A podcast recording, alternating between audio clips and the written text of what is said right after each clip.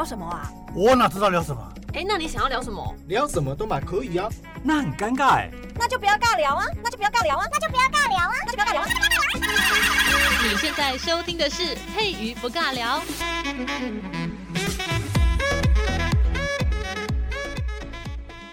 Hello，这里是佩瑜不尬聊，我是佩瑜。今天在节目当中要讲的内容可能跟死人有一点点的关系，所以害怕胆小的伙伴们，今天如果你是晚上听的话，拜托请现在就上夜离开，毕竟鬼门要开了。然后大家如果灵异体质讲这个内容，我怕大家也会心里害怕。那为什么说今天的这个节目呢，跟这个鬼魂有关系呢？那是因为最近新闻上面很夯的一个展览，台南市美术馆所展出的《亚洲的地狱与幽魂》这个展览也轰。轰动一时，那我也非常开心。我们家的亲叔叔也有去参展哦，因为台湾展出的这个作品啊，它所叙述的一些脉络，刚好可以对这个法国凯布朗利博物馆所展览的故事线呢，有相对应的一个呼应啊。所以这个展览当中就邀请到了台湾当代的艺术家的作品，还有在地鬼怪的一些电影海报。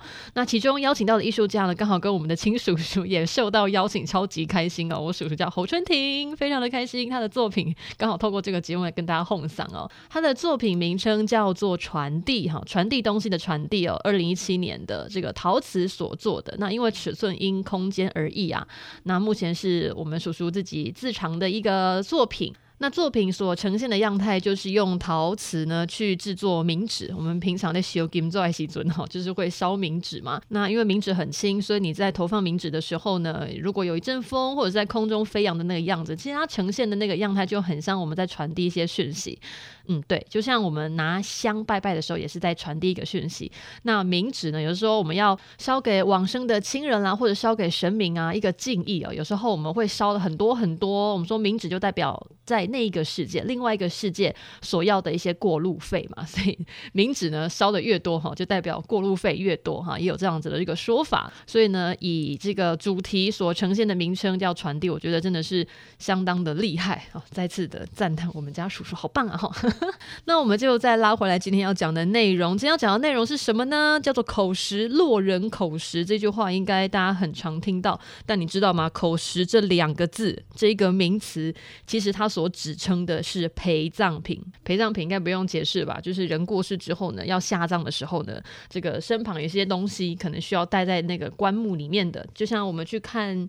诶，看这个什么木乃伊，木乃伊它有很多陪葬品嘛，就会放在里面。不然为什么盗墓者这么喜欢去盗一些往生者的那个墓呢？因为里面都有一些很棒的宝贝。那口实这个东西呢，其实它指的是陪葬品。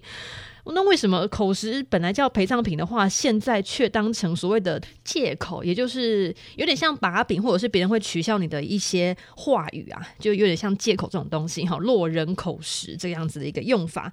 那今天就是要来跟大家分享，诶，这个词 原本是陪葬品，这是怎么会变成口实，变成借口呢？好像差距有点远，对不对？我们先把这个名词把它拆开来看，口实的那个实就是事实的实，那原本事实的这个实这个字呢，它的本意就是充。充满，很实在嘛，饱满的哈，所以呢，你就顾名思义，口实其实最早它的意思就是充满口中的东西，因为口实上面是口，就是嘴巴，嘴巴里面充满着东西，那嘴巴里面有什么东西会充满呢？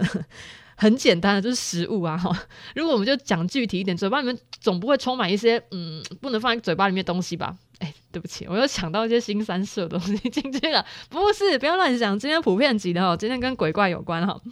所以口实呢，嘴巴里面充满东西，那充满的东西一定是食物啊。在《周易》这本书当中哦，有一个颐卦。嗯，我是没有去算周易啦。之前中文系在读的时候，有要去算什么易经哦，要读易经的课。其实那一门课我没有修，因为我一想到要卜卦，我头就很痛。因为卜卦其实跟数学又有点关系，我就很不想要修易经这门课，所以就没有修。结果现在出社会之后啊，就发现，哎，如果我有去修易经这门课的话，说不定呢还可以就是偷拐抢骗一些东西哈。好啦，不能做坏事哈。那在周易这本书当中呢，有一个卦叫做颐卦，颐是哪一个颐呢？就是那个，嗯，我想一下，颐和园园。那个颐，大家还有印象？那颐和园那个颐怎么写吗？好，颐指气使的那个颐哦，大快朵颐的颐那个字哦。颐卦，颐卦里面就有一句话叫做“观颐”，观就是看的意思哈。观颐，自求口实。那其实“颐”这个字呢，它本身是指下巴哈，诶还好，就是指我们鼻子以下哦，那个腮颊的那个部分，那就是下巴的意思。然后吃饭的时候，下巴要咀嚼。啊，这这不是废话吗？如果你下巴不咀嚼，就嘴巴没有开合开合的话，你东西不可能咕噜吞下去哦。我看我们家的猫很可怕，像我家里养很多猫，我在养四只吧。然后有时候我那个鸡腿便当那个鸡腿啊，有时候吃不完，然后我又觉得冰起来就。冰起来就会想要拿去丢掉，因为通常你冰过之后还要蒸，蒸了之后那个味道其实不会像刚买的那样那么香。所以如果我一些肉的东西我吃不完的话呢，我就会把它那它撕成小块小块的，或者是把它剁碎，然后就给我们家的猫吃。然后我们家猫很可怕，它我就感觉它应该没有在咬吧，它根本就是直接把那一块肉直接就是 hop 起来。等下我这样用 hop 这个撞生词的感觉，它就直接把那个肉咬住之后呢，它好像也没有咀嚼，就直接咕噜哈，就直接吞下去，咕噜就吞下去了哈，就没有咀嚼。好，所以我们在拉。回来哦，有时候文言文呢，需要靠着我们的脑袋里面的一些名词解释去扩充它原本的意思。关于自求口实呢，这个卦的意思就是说，我们观察研究养生之道。我们说吃东西就是要养生嘛，如果你乱吃呢，你的这个养生步骤不对呢，就是因为你乱吃。那要怎么样保养我们的身体呢？就是要吃得好，吃得健康，不能乱吃炸的东西，不能吃太甜的东西，不能吃哦。我现在一边录音，我一边喝星巴克超甜的那个饮料。我就没有在养生哈，我没有在观颐，所以观察研究养生之道这件事情要怎么样去观察研究呢？就是要看你吃什么东西，拿什么东西来养活自己哦。所以观颐就是自求口实，嗯、你要观察养生之道，就看你吃什么哈。我有之前有听过一句话，让我觉得无限感伤，然后害我也不是害啦哈，就变成我现在吃东西就还蛮注重健康的。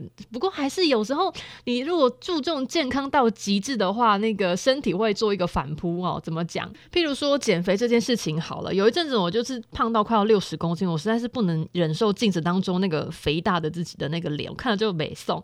所以呢，我就非常极端的减肥。怎么减肥呢？我就想说，反正我吃东西会胖，那就反其道而行，不吃东西是不是就不会胖了呢？哎、的确，你就是 因为肚子里面有东西可以消耗嘛，所以你就真的会瘦。那前几天会瘦，但是如果你真的不吃东西，或者是吃的很少，或者是吃的没有很平均，然后就有点偏食，譬如说你就故意不吃淀粉，一直不吃淀粉，那你的身体里面呢就会。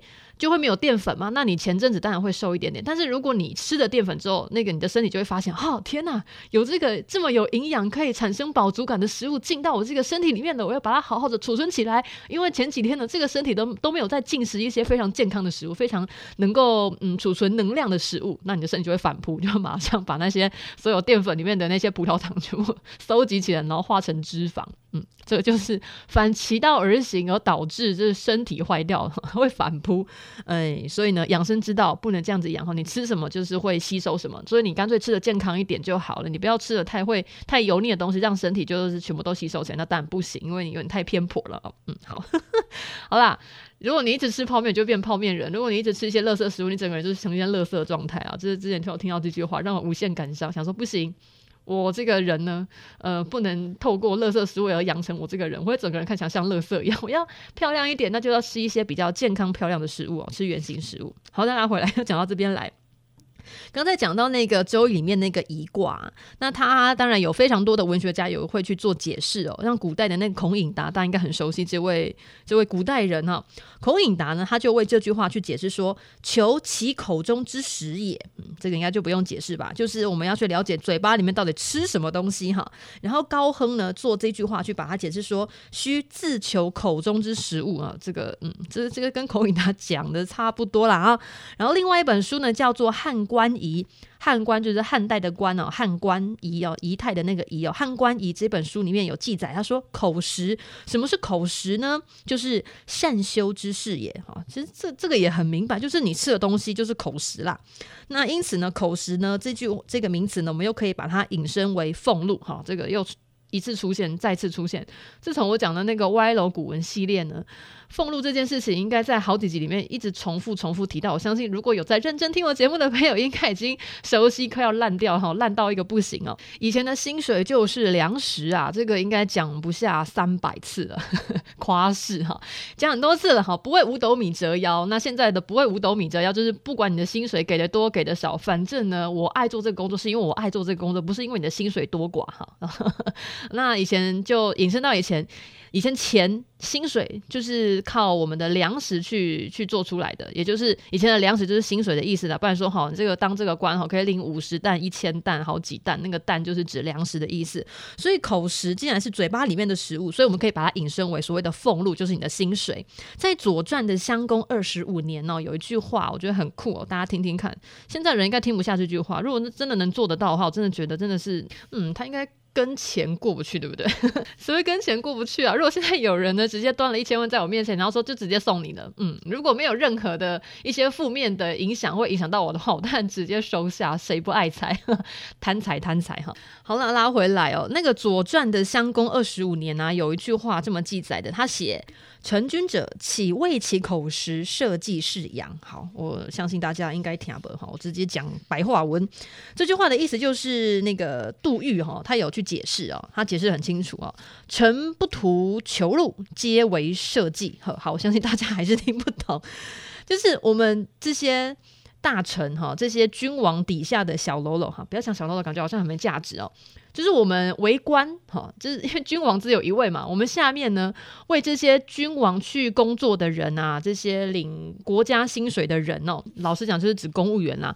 我们这些公务员呢，我们真的不是只为了薪水而去工作，我们是为了这个国家好，我们是为了国家好，我们才去上班的。我们绝对不是因为 每月那那个十五号薪水会自动汇入我们的口子，我们直接汇入我们的户头，所以我们才去工作。不，我们一切都是为了国家。你看以前人当。当官真的志向远大哈，这个家里面的事情呢，一家老小照顾好之后呢，我们的心力就要放在国家身上。以前的男人真的这样子吗？嗯，现在应该还是有这样子的肱骨之臣吧，就还是会努力去做事情的吧。不是，哼，我只是为了领钱，好不好？拜托，要不是因为我现在缺钱哦，要不然我干嘛去上班呢？我上班呢，绝对是因为我缺钱，不是因为我很爱这个公司。所以呢，我要全部心神呢都奉献在公司身上哈。就算我们一家老小呢，哦，都已经快要过不下去了，不是啊。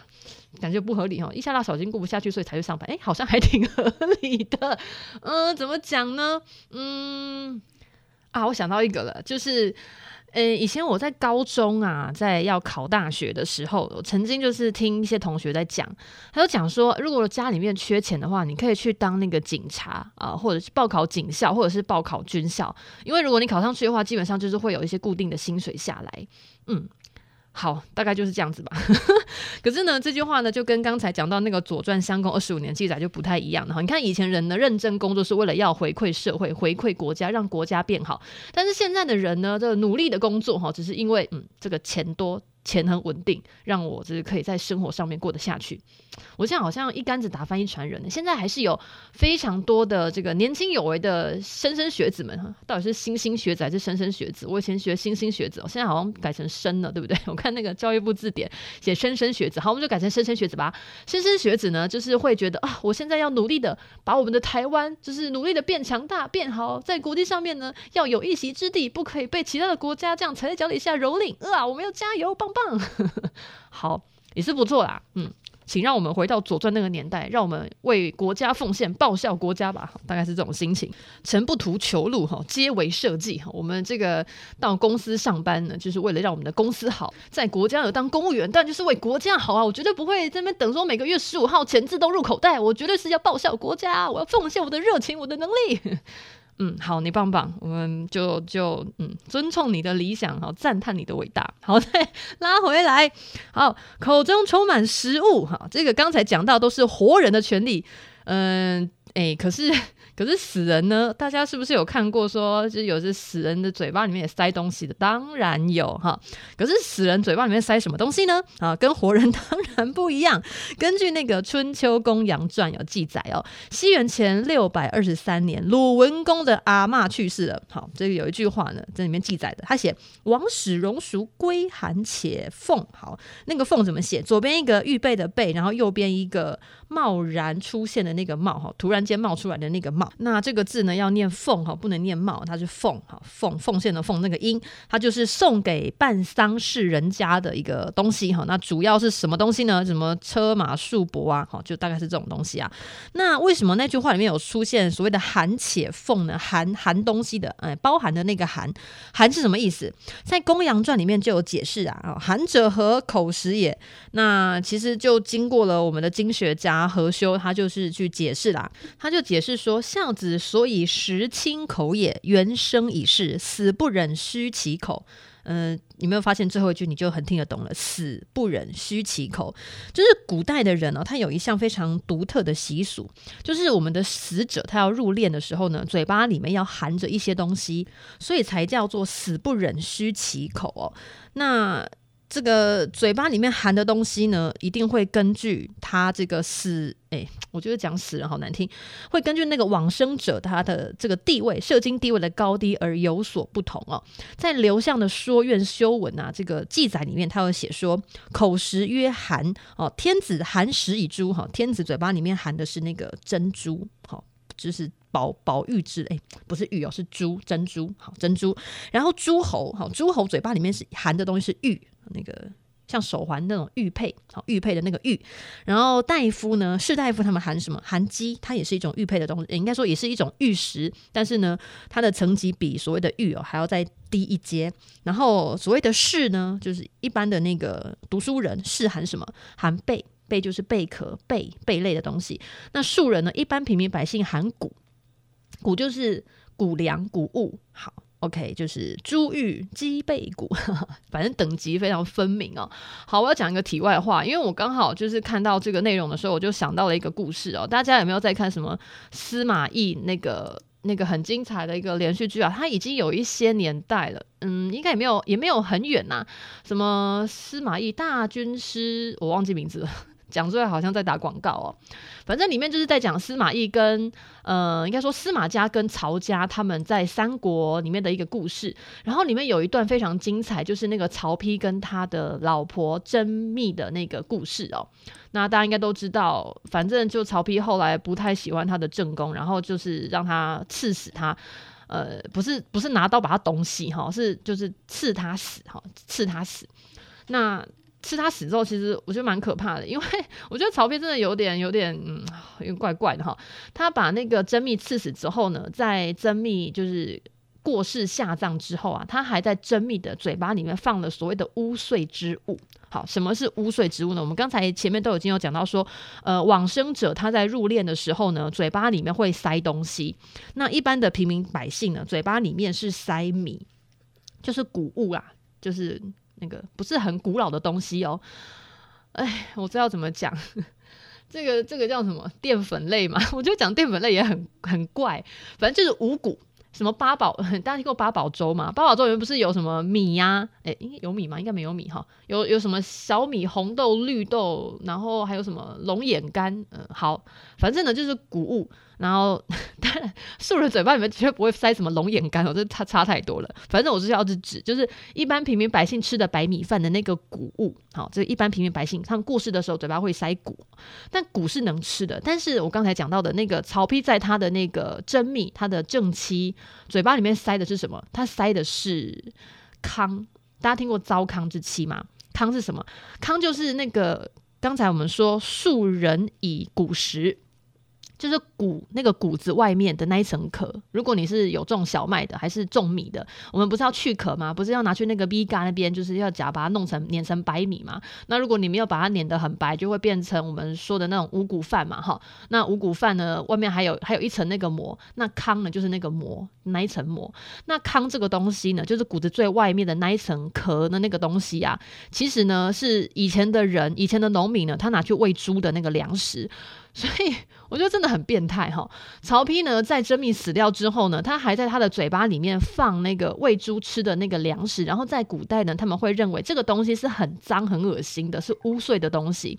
所以他竟然还在他的这个老婆嘴巴里面塞这个糠之后，然后再让他入殓。我觉得真的，真的是你这个男人真的是很糟糕诶、你真的不喜欢他就算了，他已经过世，你还在嘴巴里面塞那些东西，真的是有没有良心啊？好。证明是没有良心。会写文章啊，跟这个人有没有良心呢，是两码子事。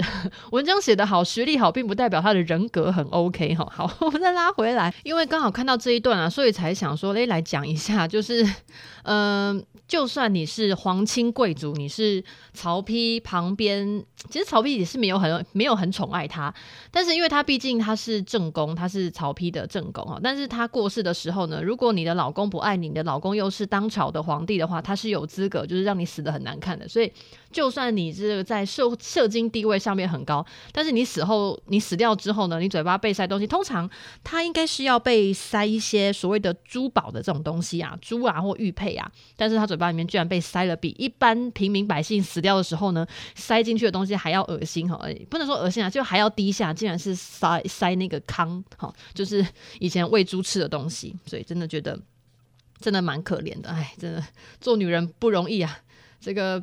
别人能不能喜欢你？有时候我们已经很努力了，但是别人就是不喜欢你，那那也真的没有办法哈。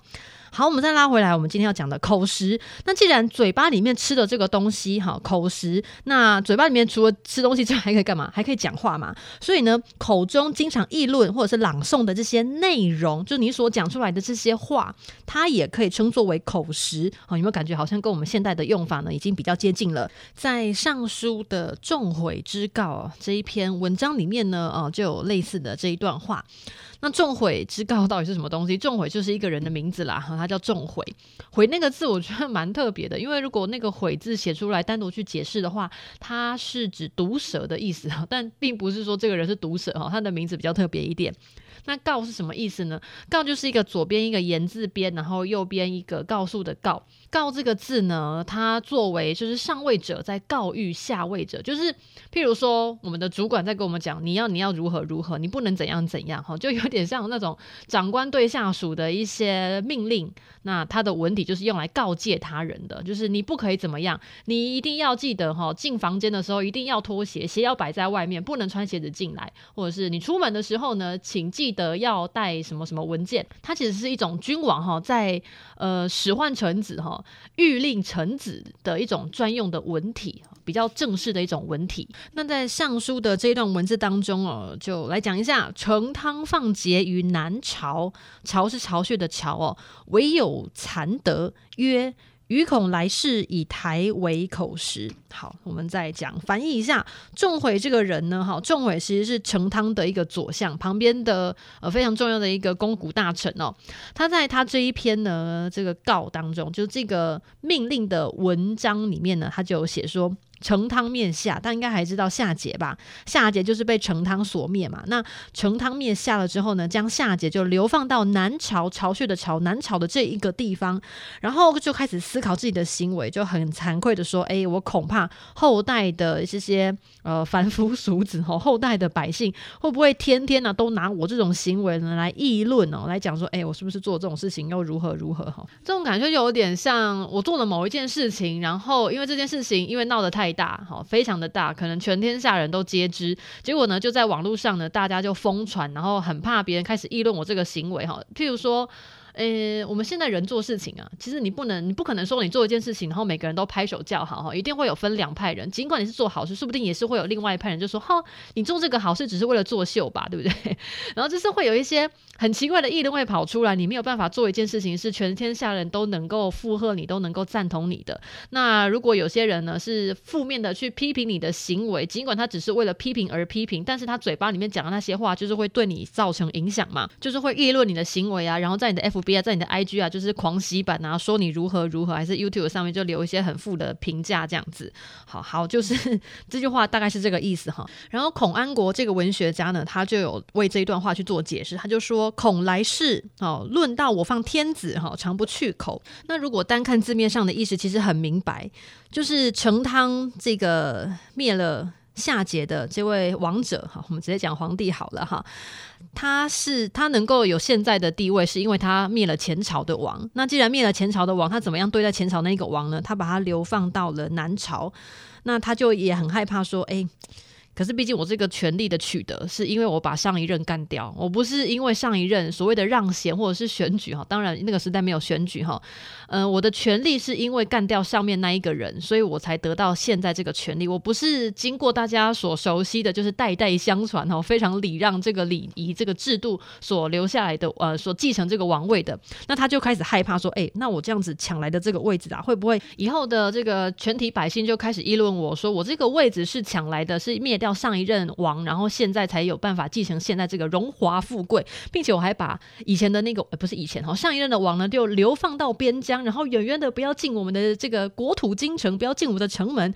这件事情会不会被后世的人拿来取笑，或者是当成画饼、茶余饭后的一个话题这样子哈？他就会害怕这件事情，然后在我们的尚书里面呢，就把这件事情把它记录下来。嗯，好，那个时候呢，你会发现所谓的口实这个名字呢，就开始有另外 一个意思了，不是指死人嘴巴里面含的东西，呃，开开始指别人讲的话，外面的人议论的话，我们把它称作为口实哈，这个名词。那口实这个名词又是怎么样去引申成为所谓现在我们所使用的借口这个字呢？那这个要从《礼记》里面去讲哦，《礼记表记》里面呢，啊，《礼记》是一本书，然后里面有一篇文章叫做《表记》，表达的表表记哦，里面就有记载了一段孔子说的话，他说：“口惠而实不至。”怨哉及其身哦，这句话应该就很明白了，就是你嘴巴里面答应别人说你要施恩惠给别人，哦，口惠而实不至，哦，就是你嘴巴讲说你要报答人家，你要施恩于他人，但是你实际的利益是别人得不到的，哈，庆差公公嘞，哈，就是信口雌黄，讲出去都很容易，承诺很容易给，但是你做得到你的承诺吗？哎，no，你做不到，好，这个就是那个杜玉就有说哈，口实。但有其言而已哈，从嘴巴里面说出来的哈，就是喷嘴挪娘了哈，青菜公公嘞哈，你没有什么实际行动了。嘴巴说你很爱我，你不会在外面拈花惹草哦，你会永远就只爱我一个人哦，然后你会帮我洗衣煮饭哦，会帮我就是 家里面小孩的注册费，你一定会定时哈缴交哈。结果每次一到了那个开学的时候，都已经过两个月了，学校要缴交说，哎，你家儿子、你家小朋友的那个学杂费还没有缴哈。都跑来跟我讲，你不是你不是在暑假期间就就已经答应我说要帮小朋友缴那个什么学费了吗？为什么都已经两个月了，都已经要十月份了，学校这边跟我讨那个叫缴费了，还跟我讲说啊没有啊，我没有收到这个消息啊，我不知道喂我要缴费，开什么玩笑？大概就是这种 家庭剧嘛。好啦，就是嘴巴哈拢青菜公公哎哈，就是但是真的要来做的时候呢，就是做不到。嗯，然后这个时候呢，在我们的礼记当中呢，就有讲到这一段话。所以呢，从那个时候开始就会发现说，哎，所谓的口实呢，呃，引申为所谓的借口。那也是从那个时候开始呢，我们开始发现说，哎，口实这个名词呢，开始可以当做借口来做使用。所以孔子才会讲啊，口惠而实不至哈，嘴巴讲哈，嘴巴讲恩惠哈，但是真的要做什么行动吗？没有，什么都没有做到哈。不知道大家在谈恋爱的时候有没有经过这样子的一个一个经历？其实也不止恋爱啦，在职场上面也会有出现呐哈。有时候呢，你的同僚啊，还是遇到一些人啊，就嘴巴讲的很好听啊，但是如果真的遇到事情的时候呢，他真的有办法像他所讲的那样子，就是有做到帮助你的事情吗？或者是提供一些资源吗？嗯，有时候呢，交朋友就是这样子哈，场面话讲讲啊，但是真的有做的话，就是可能没有哈。这个就是口实哈，落人口实。OK，好，那我们今天就先讲到这里，时间超过了，感谢大家收听，我们下次再见，拜喽。